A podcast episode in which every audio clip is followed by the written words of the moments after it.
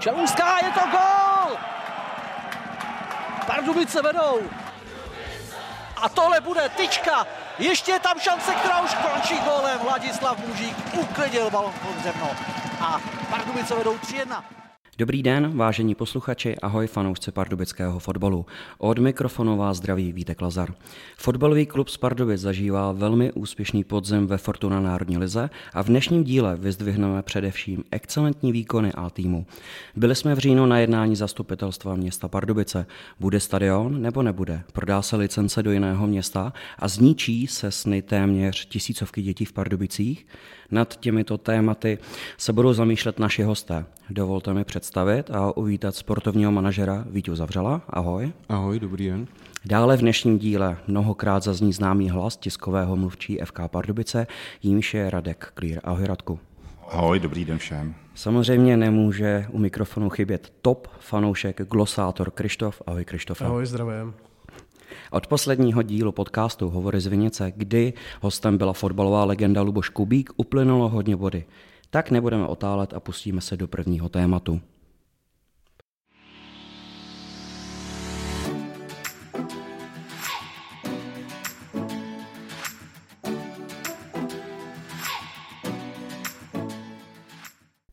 Společně rozebereme uplynulou podzemní část sezóny 2019. Zajímá mě, milí hosté, vaše komentáře a postřehy, jaký je pohled sportovního manažera klubu, tiskového mluvčí a zástupce fanoušků.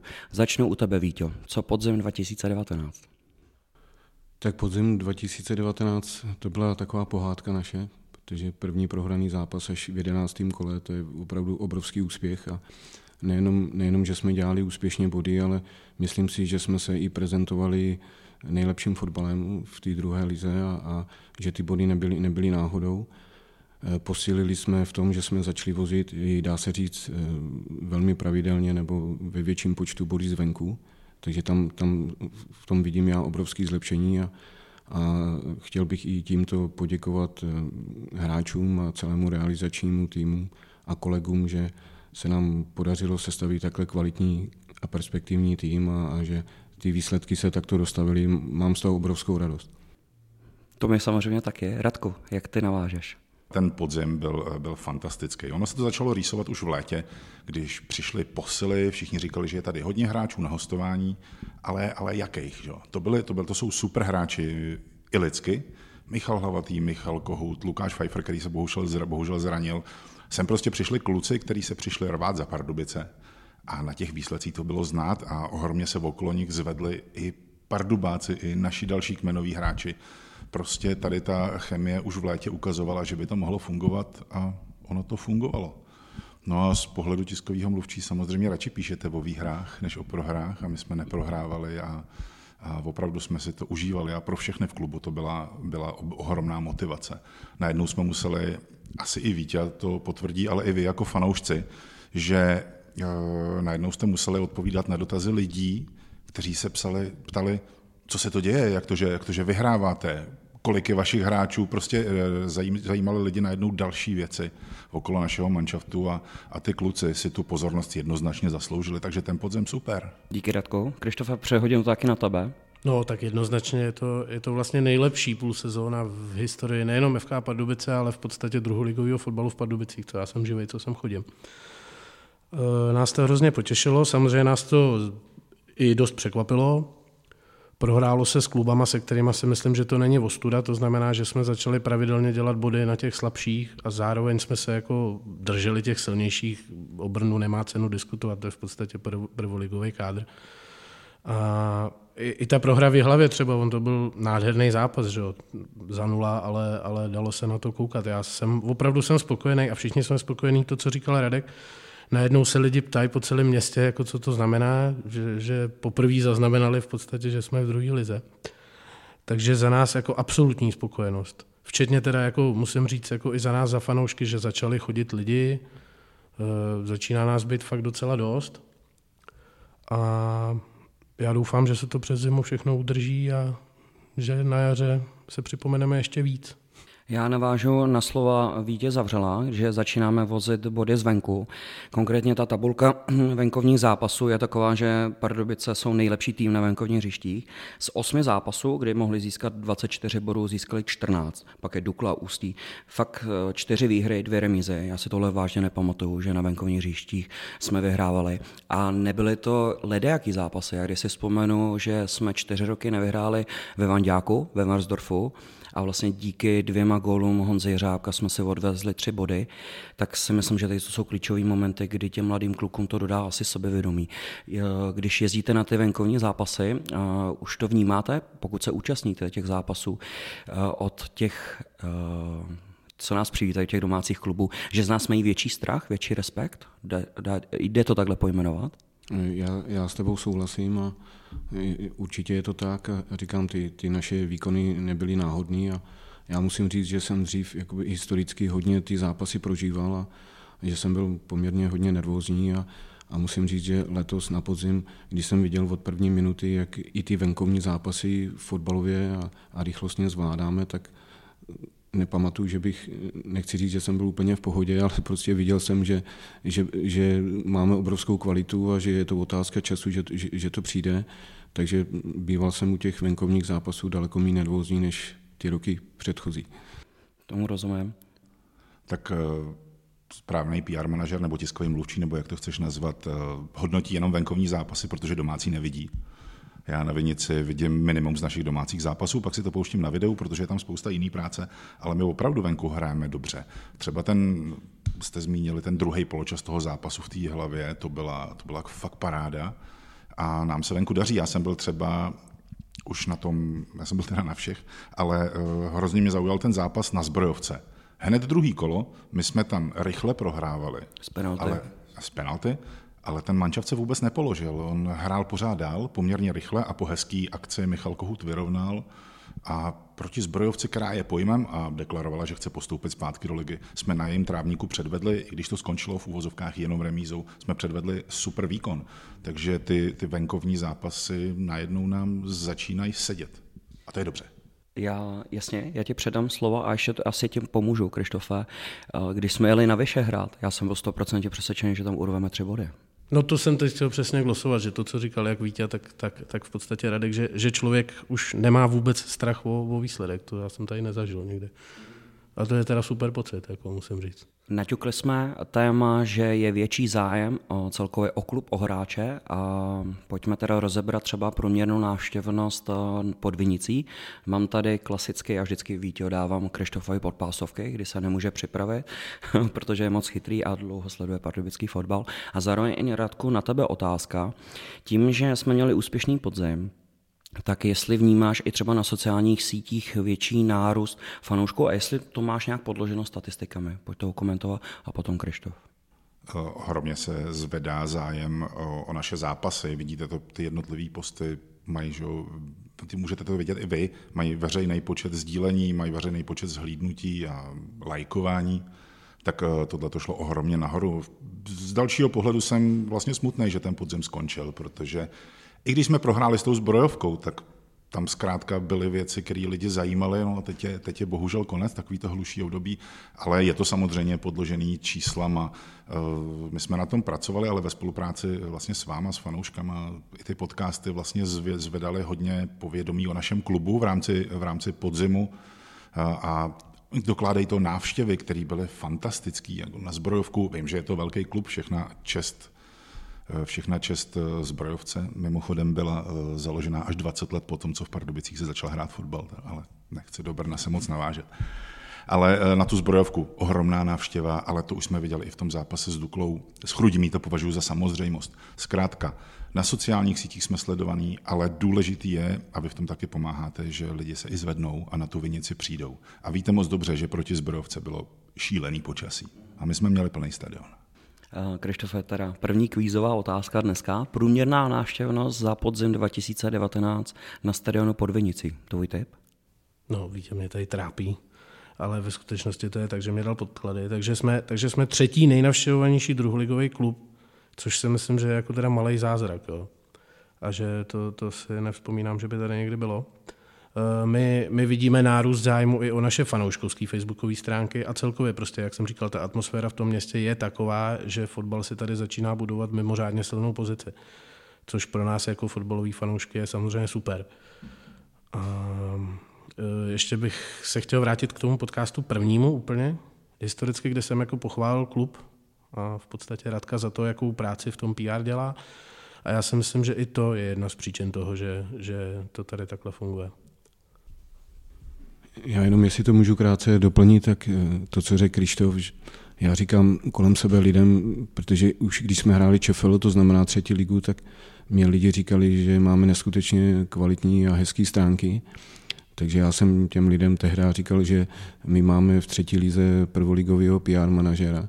Takže to, to zatím si stojím a, a neustále se někam posouváme a, a už jenom to Libero, že vzniklo a já když jsem viděl poprvé Libero, tak prostě jsem říkal, to je něco neuvěřitelného. To byla fakt jako pecka. A ještě se, jestli se můžu vrátit k té návštěvnosti, tak já, já tvrdím, že jestli v sobotu v 10.15 přijede na Vinici Třinec a přijde tam, já nevím, 900 diváků, tak prostě tvrdím a jsem 100% přesvědčený, kdyby ve stejný den na stejného soupeře, ve stejných okolností a hráli jsme to na letním stadionu, tak jsem přesvědčený, že přijde 2000 lidí. Jo. A já jsem si to tam zažil, a vím, jaký ty návštěvy tam byly a viděl jsem, jak ty lidi chodí pěšky ze závodu míru, z města, z Polabin, z Cihelny, že si udělali hezkou, hezkou procházku. Takže já tvrdím, i v tenhle blbej čas v sobotu v 10.15 tam přijde jednou tolik lidí. Jo. A zatím si fakt stojím. Jak tomu dám eh, statistiku. Jak říkal správně Krištof, v té návštěvnosti domácích zápasů jsme na třetím místě, kdy Zbrojovka Brno tam má přes 3,5 tisíce eh, návštěvníků. Pak je Líšeň, jakožto nováček. A pak jsme my, za náma je Chrudim, která má třeba, my máme 1306 platících diváků, eh, za námi je Chrudim, ale pánové Hradec Králové má průměrnou návštěvnost 910 diváků. Mě to docela mrzí, že tady ta konkurence, my jako fanouškovská, tam ze severu odchází. Co, Krištofe? No, tak samozřejmě jako, e, jsme nesměřitelní, ale, ale mě hrozně mrzí, jak dopad fotbal v Hradce. No. Ale to předpokládám, že budeme ještě později řešit. E, já když se koukám na ty čísla, tak, tak, tak je to opravdu je to zajímavé. Třeba, třeba ta Jihlava Žižkov, což jsou ex-ligový týmy, že jo? včetně Hradce. Mě to překvapilo teda, když, když mě to ukazoval ty statistiky a mile mě to překvapilo, protože 13 průměr diváků si myslím, že je opravdu dobrý jako na druhou ligu. No. 10-15 sobota. ano, 10, a, dal, a další věc, a ještě, ještě musíme dodat na jakým stadionu, že, no, že, že vy fanoušci nemáte ideální zázemí a, a takže klobouk dolů a děkujeme za to, že eh, vás chodí čím dál víc. Jste tady zmiňovali Hradec a Hradec je právě důkaz toho, jak politici můžou otrávit fotbalový fanoušky, protože ten stadion je tam hrozný, jednání o rekonstrukci se obrovsky táhnou a, a on tam ten stadion opravdu není dobrý, tak jsme tam všichni byli, je takový nefotbalový, když seš nahoře na tribuně, máš to, máš to snad 60 metrů na vzdálenější lajnu, to je prostě, já těm hradeckým fanouškům se vlastně ani nedivím.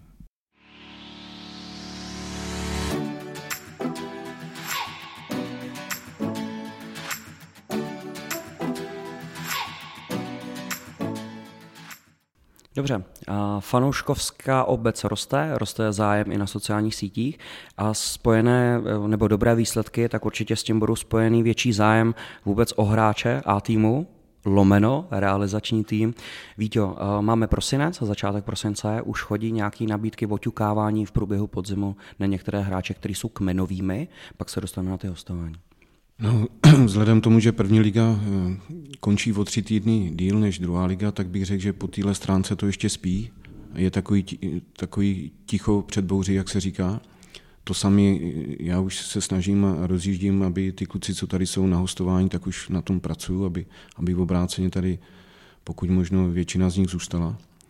Ale říkám, tento víkend se hraje kolo, za týden ještě další kolo a, a pak si myslím, že, že to řeknu třeba od pondělka, od úterka za týden, že to vypukne. Jo. Takže, takže říkám, je teďka takový klid před bouří. Krištofe, kdo tě napadá ze současného A týmu, kdo by mohl někam odejít?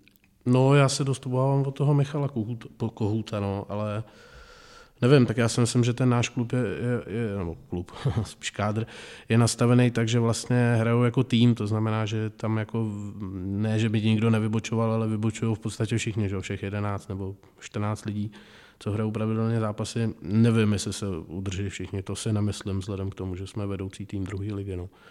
A tak myslím si, že to je jako přirozený celkem. No. No, zaznělo to jméno Michal Kohut, já to doplním, Radek už to říkal, Michal Hlavatý, Pfeiffer a ještě z Hané, tady Solomon, máme Živčáka. Tak snad kluci tady u nás udrží snad nepůjdou do zimní přípravy těch svých mateřských klubů, doufám, že ne. A teďka pojďme ještě probrat, pánové Radku, Vítě, zdravotní stav a doba rekonvalescence dlouhodobě zraněných hráčů, jako je Filip Kopřiva, eh, David Huf, jestli říkám přesně to křesní jméno, Jirka Letáček a Dominik Fusek, tak jak to s nimi vypadá, kdy s nimi můžeme počítat? David, David Huf, ta rekonvalescence, všechno probíhá v pořádku, podle plánu. My to nechceme uspěchat, byli bychom rádi, kdyby v jarní části už naskakoval za rezervní tým, ale stoprocentně s ním počítáme pro A tým od letní přípravy. Filip Kopřiva, tam jsme spolu měli takovou historickou dohodu, že to je tak pade na pade, jestli se to podaří. Filip je strašně pracovitý, zodpovědný kluk, udělal pro to maximum ale bohužel se to nepovedlo. Ten úbytek chrupavky a tak dále v těch kolenech byl výrazný, takže mus, mus, musel opustit profesionální fotbal. Ale my jsme se v té době už na to připravovali, takže už studoval trenérskou licenci a, a, a tak dále, takže eh, Filip de facto ze dne na den přeskočil do ohrazenic a stal se asistentem v dorostu v kategorii U17. Co jsem se s ním několikrát bavil, tak ho to strašně chytlo. Eh, kolegové trenéři v dorostu jsou z něho nadšení hráči, hráči ho respektují a taky prostě si to tak nějak jakoby celkově sedlo, takže, takže jsem rád, že to aspoň dopadlo takhle, že, že nám Filip, který máme všichni rádi, u toho fotbalu zůstal. A pak, Jirka Letáček. Pak třeba. Jirka Letáček měl poměrně, nebo má poměrně vážné zranění, ale máme slíbeno, že od ledna by měl být zdravý, že by se měl zapojit do zimní přípravy. Myslím si, že to nebude od prvního dne, ale že to bude třeba řeknu postupně že se zapojí třeba od, od půlky ledna. Pak tam máme ještě po dlouhodobým zranění Vojtu Čmelíka, který je po plastice předního skříženého vazu a to samý Dominik Fusek. Ty by měli být taky připraveni, aby se od ledna zapojili, ale bude to tam taky postupně jako s tím Davidem Hufem. Myslím si, že budeme rádi, když budou zvládat tu třetí ligu za rezervní tým na jaře a, a dáme jim prostor a uvidíme v létě v letní přípravě. Ještě jestli teda mám doplnit ty hráče na hostování, tak eh, samozřejmě to bylo, sice ta první liga, teď, jak jsem říkal, trochu to spí, ale sešel jsem se s každým, řešil jsem Slovácko, mám slíbeno, že Michal Kochut tady zůstane, že maximálně si ho vemou v lednu na, na soustředění do Chorvatska, mají tam dvě soustředění, Chorvatsko, Turecko, chtějí mu dát ten prostor možná, že protože tam je kvalitní, kvalitní přípravy na přírodní trávě a že by se za ten měsíc zase někam posunul, ale já mám dohodu od ředitele klubu, že by měl zůstat tady v Pardubicích.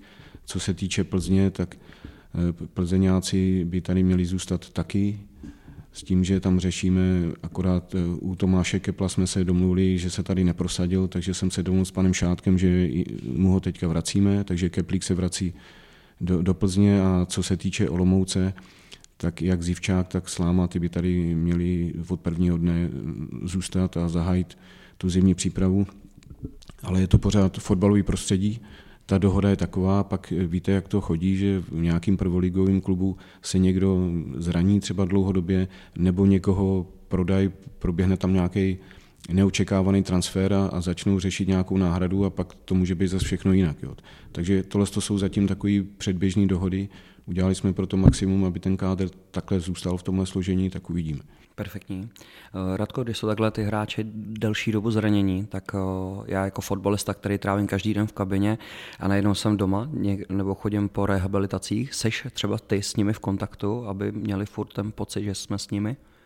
Jsem, jsme spolu v kontaktu vlastně všichni, pokud se rozhlídnete takhle na těch našich domácích zápasech, tak eh, všichni ti zranění, o kterých jsme tady mluvili, Dominikem Fuskem počínaje, Jirkou Letáčkem konče na ty zápasy pravidelně chodějí. Vojta Čmelík, bohužel už třeba tři čtvrtě roku, no možná rok, nenastoupil k zápasu, ale vidíte ho vždycky na tribuně, přijede se podívat, přijel dokonce z Prahy na klubový focení, což což je Pecka, kde jsme se fotili společně s mládeží, což mimochodem i ty mládežnický trenéři, děti, rodiče ocenili, že hráči A, A, týmu, A týmu se taky jeli fotit.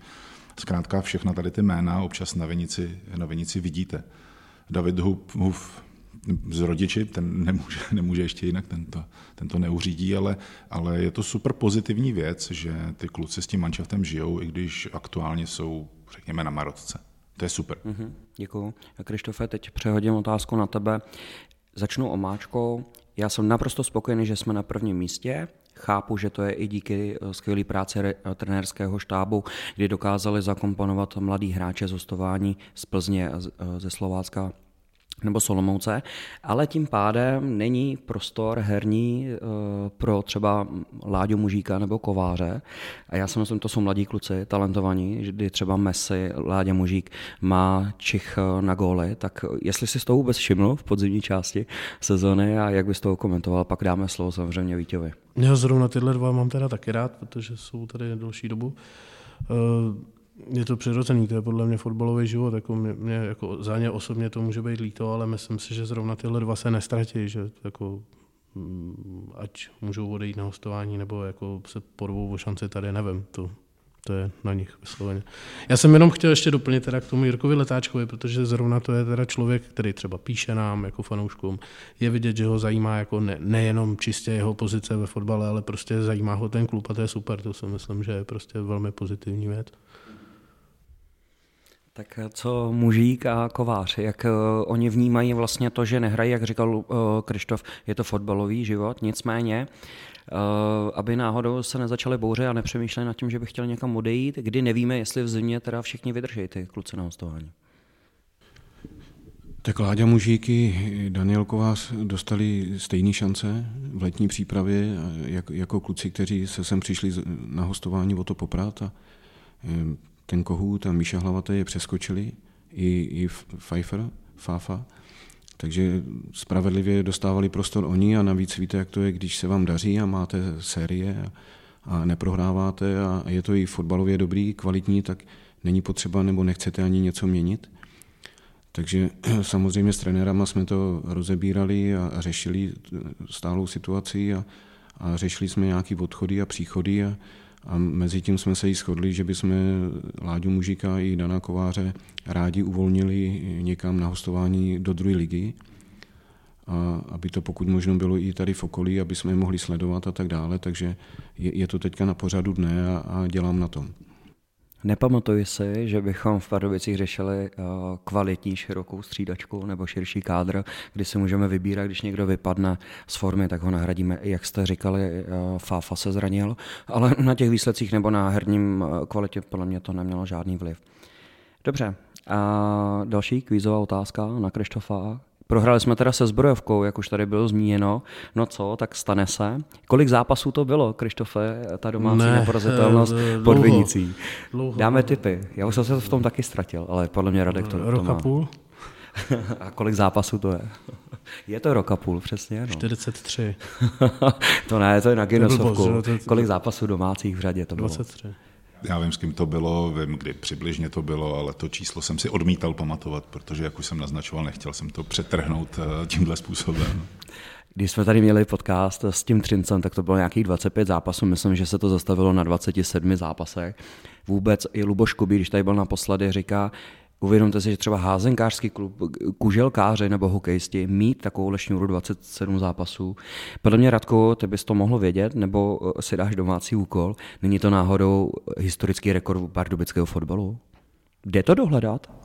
Tohle to dohledat asi by ještě šlo, ale, ale tohle to opravdu bude třeba potřeba sáhnout někdy do 20. let. Protože fotbal se postupně vyrovnával a potom v těch 60., 70., 80. letech se tady hrál dobrý fotbal, postupovalo se do ligy, hrálo se v lize, ale takhle dlouhá domácí série tady určitě nebyla. Možná v těch 20. letech. Než si dáme krátkou přestávku, tak eh, pánové eh, začnou u Vítě.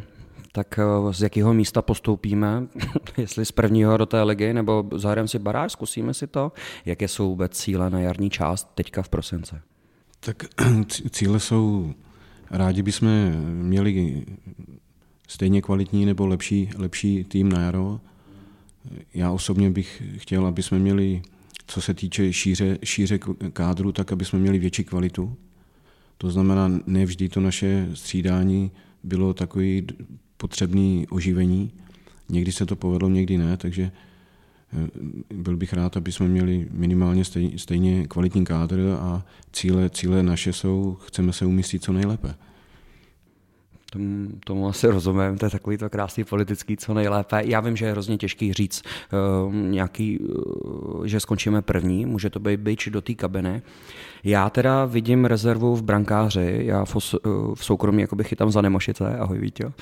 A já vidím to, že dokud chytal Jirka Letáček, tak jsme obdrželi pět branek. Neříkám, že eh, Šmíďák dostal víc těch gólů, ale jak tady bylo zmíněno, ten zápas v hlavě, první poločas 3 kdy podle mého byly jasné dva góly eh, Šmíďáka. Doma s Brnem jsme prohráli, nechci to házet na jednotlivce, ale uh, při tom druhém gólu minimálně ve 44. minutě do kabiny to byl zase gól nebo minimálně nefunkční komunikace mezi čelustkou a brankářem. A tak pojďme tady házet typy jména na nějakou posilu do brány, jestli máme.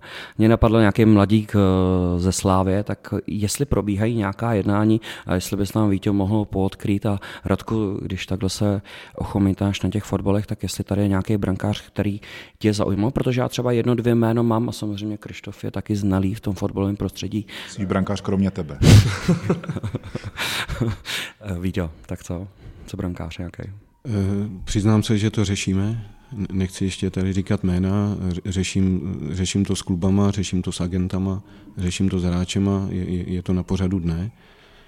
Musíme si uvědomit, že, že hrajeme druhou a třetí ligu a, a šli jsme do takového rizika s Martinem Schejbalem, že jsme měli jenom tři golmany a, a jsme i taková rarita, že jeden golman Jirka Letáček ročník 99 a dva golmani 98.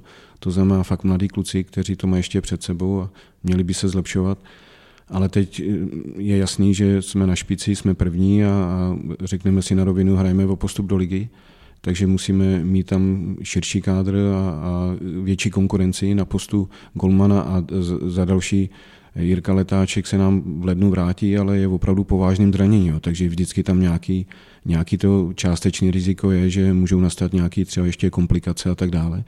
Takže je to na pořadu dne a chceme do Pardubic přivést golmana. Jednoho máme v Braze na hostování, tam má do konce června asi předpokládám a z mého pohledu je to nesmysl stahovat kluka v zimě z ciziny, když se tam zvyká na to prostředí. Tak Lukáš, Lukáš Horníček je v Braze velice spokojen. Navíc je to roční hostování s obcí, takže Braga rozhodne o tom, jestli ten přestup se uskuteční nebo ne. My tam máme jasně nastavený pravidla, takže je to na Lukášovi a na Braze, jak se, jak se v létě rozhodnou. Já už se k tobě, Radku, dostanu. Ne, v pohodě, v pohodě. Ale když jsme u toho Lukáše, chytá pravidelně, vedou svoji skupinu portugalský dorostenecký ligy, ten kluk prostě se tam rozchytal výborně. Oni tam byli dva golmani, kteří vlastně začali sezónu, než měl vyřízený papíry, tak ty přesunuli do, do starší kategorie, oni tam mají ještě 23.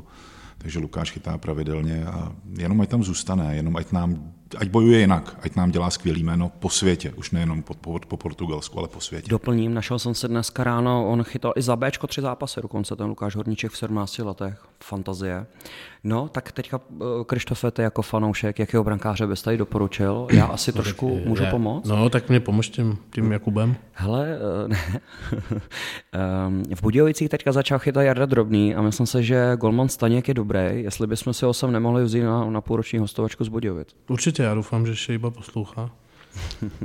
že, že já, já, já věřím sportovnímu úseku FK Pardubice, že to doplní líp než já a nevím, tak já myslím, že ty český golmani jsou v kurzu, takže se nějaký mladý najde. A ještě byl výborný brankář eh, dlouhodobě ve druhé lize, chytal za Varsdorf, kdy měli výborný výsledky v bráně, to byl Porcal. Ale věkově nevím, asi jestli má třeba 28, nevím. Tak víte, víte, jak to je v Budějovicích. Budějovicím se daří, mají to dobře našlápno. Momentálně jednička je zase starší ročník, si musíme říct. Takže je dobrý, zkušený, ale prostě je to tam ale. takže ne, tam nepřipadá v úvahu, že by toho Staňka uvolnili. Takže čtu mezi řádky, na jaře chytá šejba. Dobře. tak si dáme krátkou pauzu.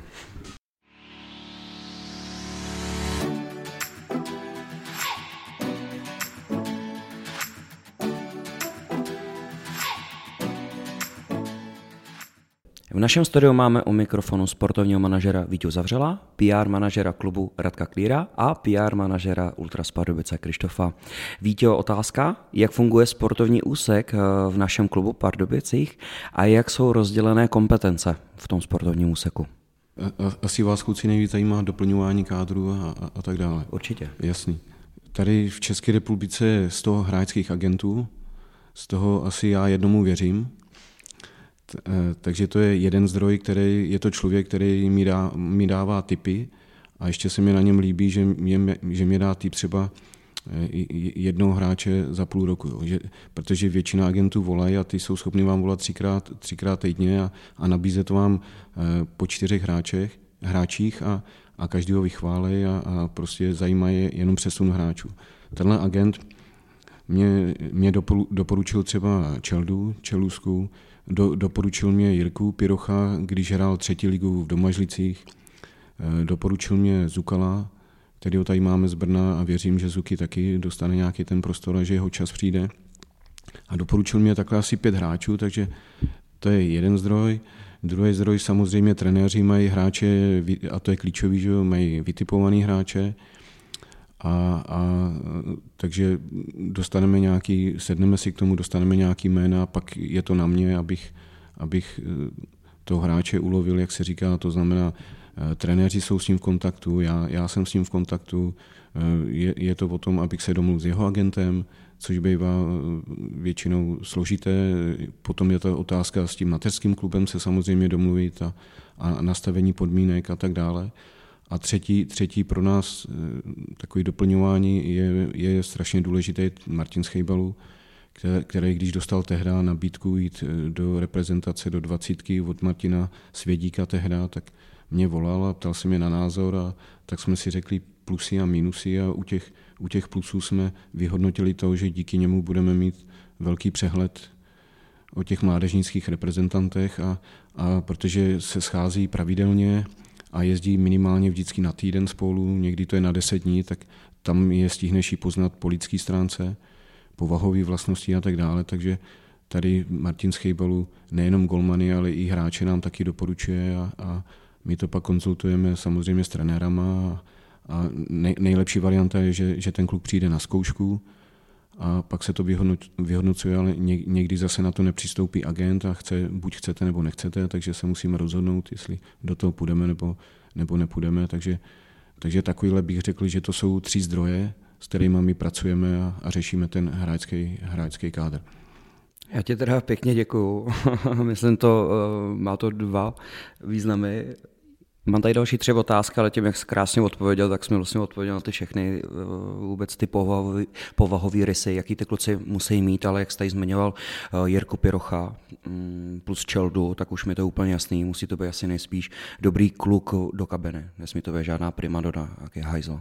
Tak nás to vždycky zdobilo, ta kabina, že ta chemie tam byla vynikající a ty, ty, ty kluci měli mezi sebou vždycky velmi dobrou partu a, a projevuje se to samozřejmě hlavně na hřišti. Teďka do detailu. Chápu-li teda správně, že dostaneš tip, eh, dáš si eh, schůzku s tím hráčem, s agentem a potom jdeš na klub a on tě tam odsouhlasí, nebo eh, ty je musíš přesvědčovat. Máš stoprocentní důvěru od akcionářů při výběru těch hráčů dotahování, smluv na hostování a tedy? Tak říkám, já to dělám v kombinaci, že jo, hlavně s trenérama a, a pak první, první ten krok je, že nejdřív oslovím klub protože je to, je to, je to slušný, aby mateřský klub věděl, že máme o toho hráče zájem a svým způsobem dostáváš souhlas k tomu, že ho, že ho můžeš oslovit a že s ním můžeš jednat, anebo ti řeknou, nepřipadá v úvahu, my ho neuvolníme a má tady ještě, já nevím, dlouhodobě platnou smlouvu a tak nemá cenu se s tím s klukem scházet, protože přesto nejede vlak. Jo. Radku, už jsi slyšel nějakou hádku mezi trenéry a Vítěho Zavřelem při výběru hráčů? Neslyšel. Kdybych slyšel, tak byste se to samozřejmě nedozvěděli. Čeho ten podcast je?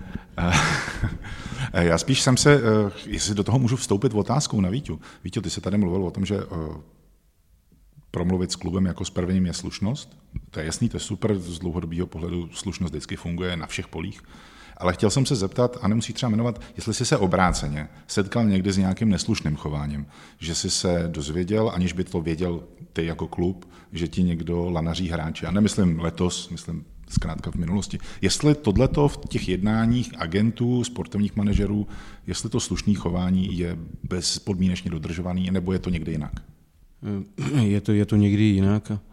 Já dám třeba jeden příklad, který mám vždycky v hlavě, když se mě někdo podobně na něco zeptá, tak když, když tady byl Honza Schejbalu, který dneska hraje první ligu v Teplicích a my jsme ho měli v Ohrazenicích v mládeži v dorostu a byl, byl v 17 v nároďáku, tak mě zazvonil telefon a na displeji jsem měl eh, Richard Jukl a, a Ríša mě řekl do telefonu jenom, ať mu pošlu číslo účtu, že mě pošle peníze, tabulkovou cenu za Honzu Schejbala, eh, protože s ním v ten moment podepsal smlouvu.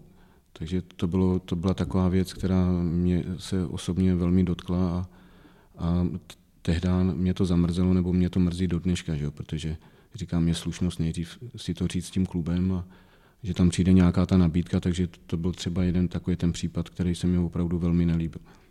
Jo, díky, díky. Vítové, omlouvám se vám, že jsem vám do toho skočil. Mě tohle to jenom napadlo, ta, ta slušnost v rámci tohohle jednání, jak, jak na tom vlastně český fotbal je. Tak děkuji za odpověď. Mě teďka, mě teďka napadá ten rozsah toho skautování, jo? protože třeba Real Madrid nebo Sparta Praha má asi jiný rozsah skautu, tu síť po Evropě, Africe, ale já si myslím, že jsme asi někde dál, ne? Když tady máme kluky eh, z Kory a ještě v létě prosakovaly informace, že k nám jdou dva kluci eh, z Afriky, nevím úplně přesně. Kde jsou ti kluci z Afriky? Jestli přijdou, je to vaše, tvoje. Eh, kluci z Afriky Mirečkové nedorazili, tam, tam byl opravdu problém ne z naší strany, my jsme proto udělali maximum, ale nedostali víza u, u sebe ve státě, odkud pochází, takže nemohli odcestovat. A, a to jsme měli domluvený přes německého agenta, s kterým zase komunikuje Martin z Kejbalu, který tam hrál v Německu. A co se týče Korea, Korea, tak tam, tam to bylo jasný, tam to bylo přes Kimouše, přes Kima, který tady působil. A Kima jsme tenkrát získali taky přes tohle německého agenta, protože Kim, Kim hrál v Německu, nejdříve nešel sem. Takže Kimouš nám domluvil Lího a Parka. A když se o nich bavíme, tak kluci 24. listopadu cestovali na Vánoce domů a Zlým, zlým s tím mladším, to je ročník 2000, jsme prodloužili smlouvu a s Parkem jsme se domluvili, že to ukončíme. Takže Park už se nevrátí. Důvod byl ten, že bylo to na třetí ligu, nebylo to na druhou ligu. On, on měl dvě vážná zranění a už se do toho úplně nedostal, jak jsme si mysleli. A samozřejmě jsme vyhodnotili, že ať radši mladší a naši kluci a případně dorostenci na jaře hrajou tu třetí ligu, nežli Park, který je ročník, myslím, 94. Dobře, pánové, půjdeme na další téma a poslední.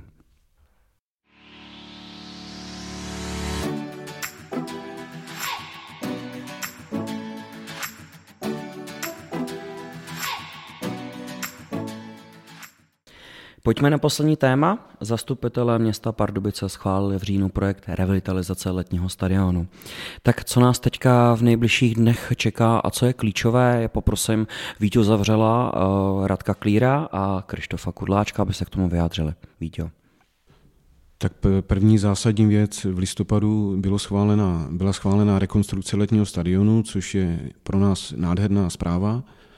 A teďka nás čeká to, že 12. prosince je další zastupitelstvo a tam se bude schvalovat rozpočet. A v tom rozpočtu je samozřejmě zahrnutý, zahrnutá i revitalizace letního stadionu, takže teď je pro nás eh, stejně důležitý, aby, aby se schválil rozpočet, protože bez těch financí se ten stadion nemůže opravovat, takže tam je, je potřeba, aby to pro nás dopadlo taky dobře a, a asi bychom tam měli ty možná zafandit toho 12 asi uděláme nějakou událost na sociálních sítích, řekneme si to a v pár lidech tam asi... Radku, přijdeš? No přijdu určitě. Udělat událost na sociálních sítích je fajn, ale pak člověk se taky musí zvednout a musí tam dojít.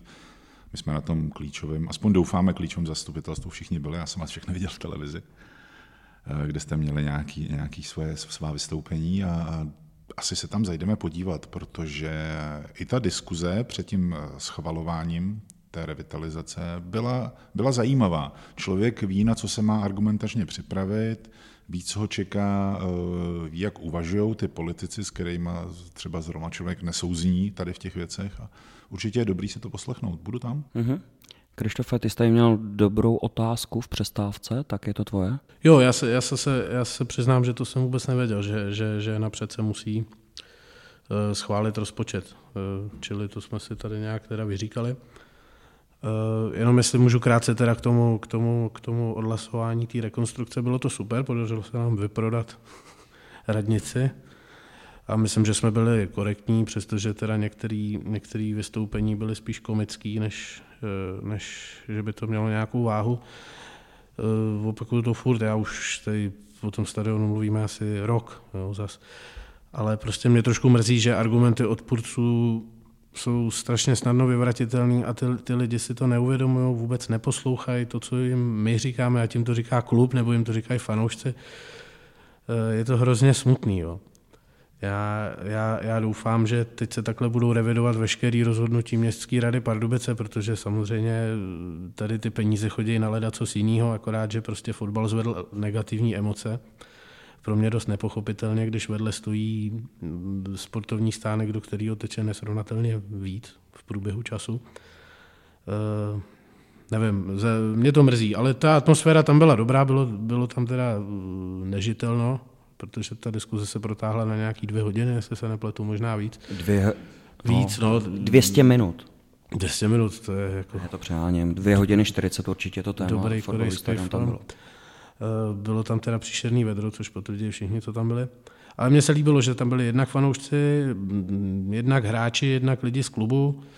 Eh, mělo to spíš pozitiva. A za mě, za mě takhle blízko ten stadion ještě nikdy nebyl. Jo? Tak já doufám, abych zaklepal, ale nechci rušit mikrofon, že už se to povede nějak pro Boha dotáhnout. No bylo zajímavé eh, ještě k tomu zasedání toho zastupitelstva, aby jsme to třeba i trošku odlehčili, protože to téma fakt bylo hutný, bylo dusný, bylo tady opravdu dusno poslední měsíc, aby jsme to trošku odlehčili. Eh, my jako klub jsme apelovali na vás, na fanoušky, abyste se na té galerii eh, chovali slušně, za což ještě jednou dodatečně a všem, co tam byli, rozhodně děkuju. A komický na tom bylo to, že jste se chovali slušně, ale když napomínal primátor nebo předsedající toho zastupitelstva, tak to vždycky byly výkřiky těch našich starších fanoušků, kterým to ale nevyčítám, protože já už to opravdu chápu, tady se na ten stadion čeká hodně dlouho. Eh, v podstatě jsem do tady té obrovsky dlouhé věty chtěl zabalit poděkování pro vás, pro fanoušky, že jste se tam chovali příkladně, bylo to super, děkujeme. Já bych asi k tomu dodal, že samozřejmě jsme velmi rádi a že, že jsme s klukama hodně pracovali od toho roku 2007, protože spojení klubů sice bylo v roce 2008, ale to bylo více jak rok práce, aby to všechno dopadlo na svazu a na právním oddělení a tak dále. A my jsme de facto ten fotbal v mládeži a A tým a B tým někam posunuli a už eh, vlastně není možný další krok a to je to, co nám vadí. A chceme mít důstojnější stadion jak pro nás, tak pro vás a pro hráče samozřejmě. Takže bylo to pro nás opravdu klíčové a pak tam bylo ještě to B, že opravdu že za nějaký dva půl roku bychom nemohli hrát ani tu druhou ligu na Vinici, to, to je jistý, že, že to tak bude od LFA. Takže my jsme byli jako pod obrovským tlakem. Jedna věc, že chcete udělat další krok a posunout se do ligy a, a druhá věc, že pak může vám tady všechno se rozsypat jak domeček z karet. A ta druhá liga se bude hrát třeba ve 12 klubech, to LFA je na to připravený, to se akorát změní herní formát, aby se odehrálo víc zápasů a, a prostě to tak dopadne. Takže to je pro nás opravdu strašně důležité, že to, že, to, že to dopadlo, ale byl to takový trošku poločas a teď to musí dopadnout ještě ten druhý poločas, což je 12. prosince. No a já ještě, když se vrátím k té atmosféře, tak mě, mě tam asi jedna věc je sportovní stránka a druhá věc mě strašně vadilo, že jsem poslouchal od některých politiků, že je to stavba za půl miliardy a že to je pro pár vyvolených. Jo. A to, mě, to se mě jako opravdu strašně dotklo, protože ten stadion se nestaví pro Zamřela nebo pro Petera nebo pro Nováka, ale my, my dneska jsme největší klub v kraji, ale nejenom v Pardubickém kraji, ale ve východočeském kraji, po spojení s holkama. Máme za sebou nějakou úspěšnou 12-letou historii a máme hodně dětí a ty děti mají rodiče, mají prarodiče. Fotbal je nejpopulárnější sport na světě. a my všichni si zasloužíme už konečně mít tady důstojný, důstojný zázemí. Takže, že někdo řekne větu, že nebude se stavět stadion pro pár vyvolených, to, to mě jako úplně nejvíc zamrzelo z, z těch všech debat. Jako. Ta argumentace, hlavně i po tom eh, schválení stadionu, byla naprosto absurdní. Eh, vytahovat eh, argumenty, že stadion se staví pro, to nesmysl, stadion vždycky bude města na městském pozemku, že se staví pro pár akcionářů. Eh, uvědomují si ty lidi, co, co, vlastně, co vlastně říkají? Být akcionářem ve sportu v českém prostředí neznamená z toho profitovat a na tom vydělávat. To znamená eh, do toho sportu ty peníze, ty peníze dávat eh, dávat svoje prostředky do toho, aby tady rostly děti a netoulali se někde po ulici. Jako někdo, jestli tady vytáhne argument, že se to staví pro pár akcionářů, to je naprosto absurdní, nehledě na to, že tyhle ty argumenty naprosto ignorují to, že fotbal je největší sport na světě, i v našem kraji, když si nasčítáte ty diváky na těch všech malých stadionkách eh, v rámci, v rámci týdne, tak to jsou obrovský čísla to prostě fotbal nejsou jenom ty hráči, dokonce to nejsou ani ty děti a jejich rodiče, ale je to obrovská komunita která prostě o sobě nemá šanci dát vědět, protože v Pardubicích prostě nemá kde. A proto jsme taky rádi, že fanoušci začali teďka chodit na podzem, na tu vinici, že, že opravdu se ukazuje, že tady je masa lidí, který ten fotbal zajímá. A když tady bude stadion, tak ten bude, myslím si, hodně, hodně zaplněný. Ne tak, jak říkají škarohlídi, kteří fotbal prostě nemají rádi. Eh, díky tomu stadionu, co vyroste, tak bude i parkovací dům za zhruba 160 milionů korun. Tudíž navazují na další um, iracionální argument, že to zaseká dopravu. Jo, bude tady parkovací dům díky tomu fotbalovému stadionu, tak to podpořte jako pardubická veřejnost. A moje otázka na Krištofa.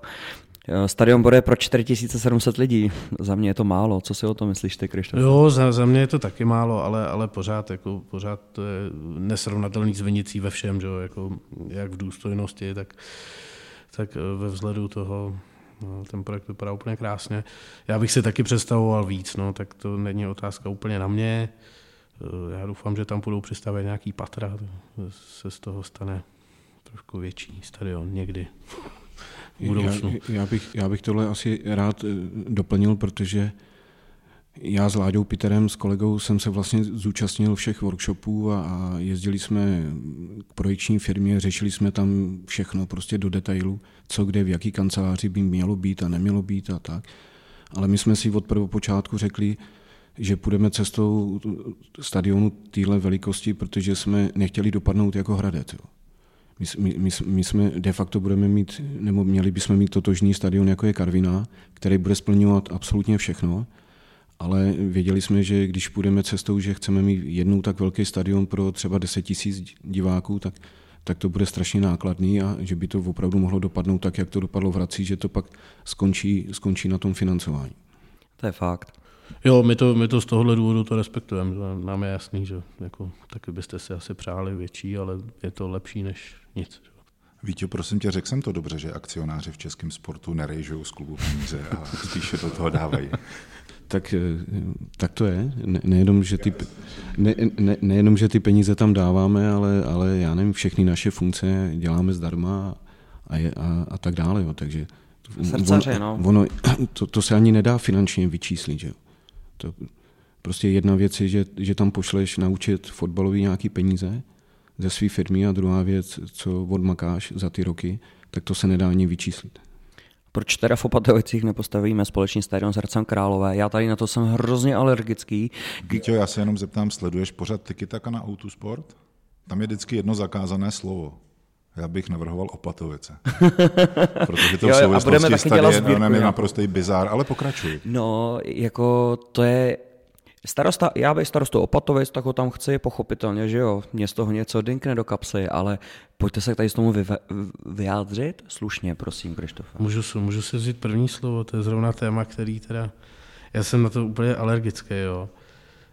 E, že by jako, jako v rámci, já ani nevím v rámci čeho, jako, že, jako, že by se ušetřilo, nebo že by ty fotbaloví fanoušci byli někde daleko od města, aby se na to nemuseli lidi koukat sobotu dopoledne, já fakt nevím, co je ten hlavní argument, asi ty prachy. Takže jinými slovama navrhuji, aby byla společná knihovna v Čeperce, aby byl společný plavecký stadion v Kuněticích. Já, mně to přijde úplně mimo veškerý chápání. Jo. Funguje to na pár místech na světě, ale, ale vždycky, vždycky ty kluby jsou teda jako z jednoho města. Jo. Eh, neznám případ, eh, že, že, že by se jako spojili dvě, dvě arcirivalské města a postavili společný stadion. Eh, Já ti do toho rychle stoupím, nula teda, protože jako. na sociálních sítích a v novinách se tady na tohleto téma uh, objevuje porovnání, když přece v Itálii, v Miláně to tak funguje. Oni ty lidi, co tady argumentují, si nevědomují, že Milán je jedno město je to a Hradec a Pardubice no. není jedno město.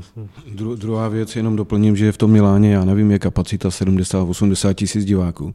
Takže tam, tam to ještě trošku jakoby má logiku. Že? Ale my se bavíme o stadionu na pět tisíc a Hradec na takže ale říkám, tohle to může opravdu vymyslet jenom, jenom politik, který nerozumí sportu. Mimochodem teda, jako, jako, jako bavíme se o evropských světových příkladech, v České republice, jestli se nepletu, tak to fungovalo jenom jednou, to byla Bohemka se sláví v Edenu a tam to nepřinášelo nic, nic výhodného, nic dobrýho, čili to, proč by najednou Pardubice Hradec měli stavět společný stadion, jako, tak ať si postaví Liberec Jablonec společný někde, tak, ne, nevím, mně to přijde úplně absurdní. Je to naprosto nesmyslný model, to prostě nemůže být funkční věřím, že starosta Upatovic, já se ho nechci dotknout, on do toho podle mě asi, asi nezasahuje, eh, by asi tam měl rád stadion, ale nevím, co by s tím stadionem dělal v tu dobu, kdyby se tam nehrálo, což by bylo většinou. Eh, je naprosto absurdní představa, že bychom se tam třeba my jako klub přestěhovali se zázemím, že bychom tam trénovali. Jako ne, jako já si myslím, že takhle to není a podobně to vidějí asi i, i kolegové z Hradce, kterým mimochodem držíme teda taky palce, když jsme u těch rekonstrukcí stadionu, protože to by asi taky mělo zaznít, že tady na to téma držíme palce kde komu.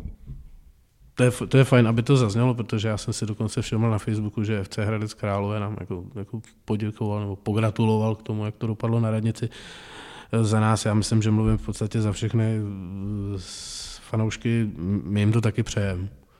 A jedna z největších reakcí po schválení revitalizace stadionu na pardubickém zastupitelstvu bylo reakcí Pirátské strany v Pardubicích, který chtějí udělat referendum.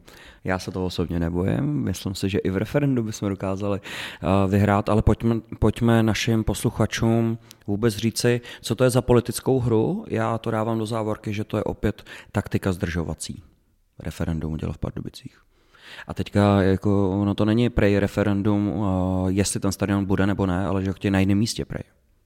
Ale tak jestli na, to, jestli na to Piráti mají zákonný právo, tak těžko do toho můžeme nějakým způsobem zasahovat. To, to nechceme, ale, ale rozhodně budeme pokračovat v našem vysvětlování našich cílů, našich záměrů, vysvětlování toho, že nejs, nechceme nic velikářského, chceme jenom to, co by moderní kulturní krajský město v 21. století mělo mít, a to je důstojný fotbalový stadion. Jak Vítě Zavřel správně řekl, od ročníku sezóny 2022 lomeno 2023 budou muset druholigové stadiony splňovat určité podmínky. Jsem hodně nervózní z toho, že se to nestihne. A tak poslední uh, téma na závěr je, um, jak dlouho bude trvat stavba stadionu. Já si myslím, že v té dokumentaci bylo 20 měsíců, přičemž asi chápu, když se zrekonstruuje hlavní tribuna, že můžeme dostat třeba na půl roku, na rok výjimku v té druhé lize a hrát. A další podotázka, když teda postoupíme už v jarní části, kde budeme hrát tu první ligu, jaké jsou ty varianty, protože eh, ptají se na to známí. Tak takhle ty dvě otázky, jestli, co ta nervozita, jak dlouho bude trvat stadion, eh, ta stavba a kde budeme hrát první ligu eh, v červenci 2020. Pokud bude schválen ten rozpočet, tak po novém roce by mělo se zahájit výběrový řízení na zhotovitele, takže takový odhad, protože pak je zase 60 dní na odvolání, možnost a řešit případný odvolání a tak dále, takže opravdu je reálný, že by se začalo stavět na podzim. To je jedna věc. Druhá věc, když, protože jsem znalý toho projektu a tak dále, tak firma, která, která to vysoutěží, tak samozřejmě bude chtít, aby to pro ní bylo ekonomicky co nejvíc zajímavý, takže to budou chtít postavit za co nejkratší dobu. Já osobně si myslím, že ve výběrovém řízení bude 20 měsíců, ale já osobně, můj názor je, že to bude postavený za rok, protože de facto hlavní tribuna která tam zůstává, tak řeknu, máme uzavřenou hrubou stavbu hotovou. Tady v, v Polapské nížině se dá stavět de facto celý rok. Navíc v té tribuně si budete moci i přitápět a tak dále, když se tam bude rekonstruovat. Kolem dokola ten věnec, to, to jsou betonové pásy a, a je to z betonových prefabrikátů, takže to bude stavebnice, ten věnec. Co se týče tribun a zastřešení, to bude taky stavebnice. A travnatá plocha hřiště, tak tam si troufnu říct, že to je schopno se postavit za nějaký 3-4 měsíce. Jo. Takže můj, můj odhad je, že když se začne stavět, takže by to mohlo být do roka postavený. Už aby to bylo? No, zní to dobře, že jo. A kde budeme hrát tu ligu, jsem ještě neslyšel odpověď. To vám, to, Boleslav nebo Žižkov nebo kde? Bavili, bavili, bavili jsme se samozřejmě s kolegy, s akcionáři o tom a tak třeba tohle to jsou taky varianty, to, co si Víťo jmenoval. Ale říkám, ty kluby o tom ještě nevědí, takže my, my, to, my, my, my to nikde netroubíme a neříkáme, ale je, je, to, je to taky jedna z variant. Pánové, Krištofe, Radku, Víťo, chcete něco na závěr říci, protože se pomalu rozloučíme s našimi posluchači?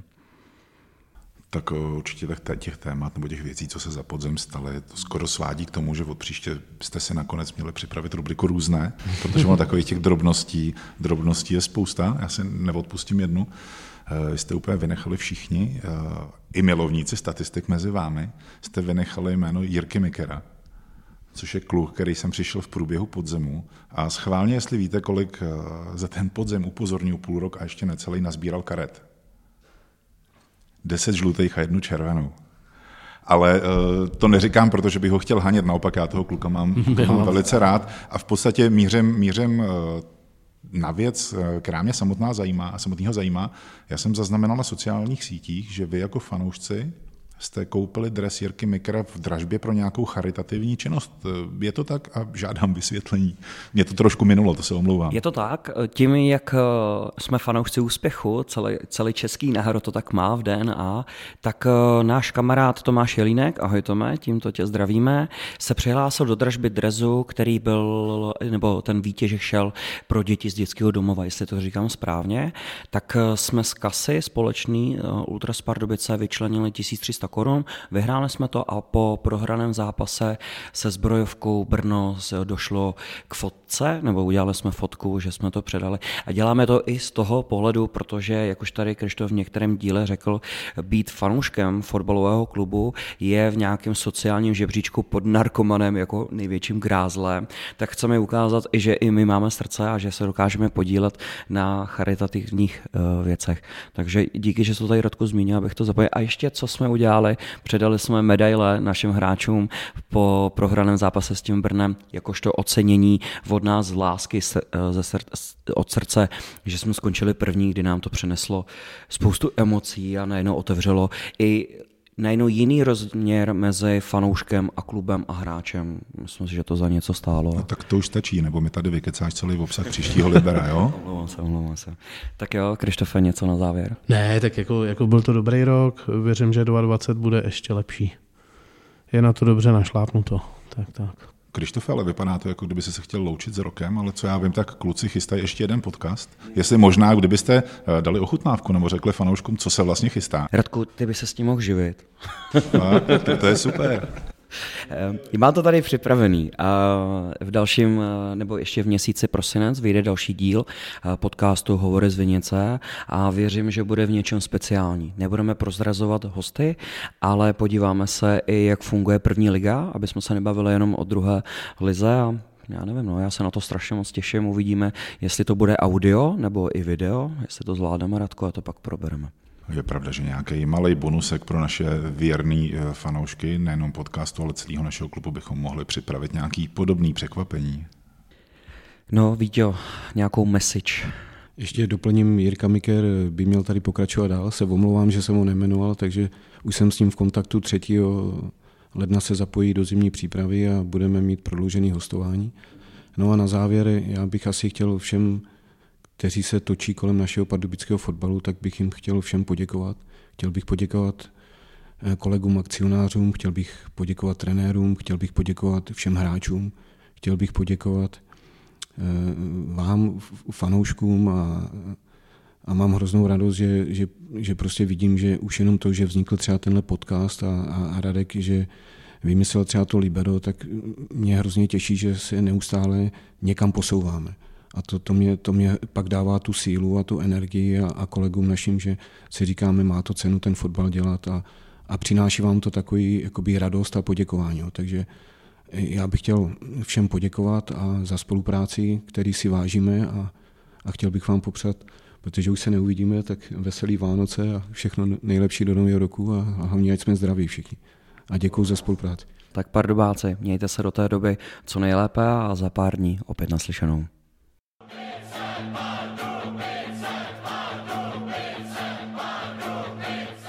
Čelůská, je to gol! Pardubice vedou. A tohle bude tyčka. Ještě je tam šance, která už končí gólem. Vladislav Mužík uklidil balon pod zemno. A Pardubice vedou 3-1.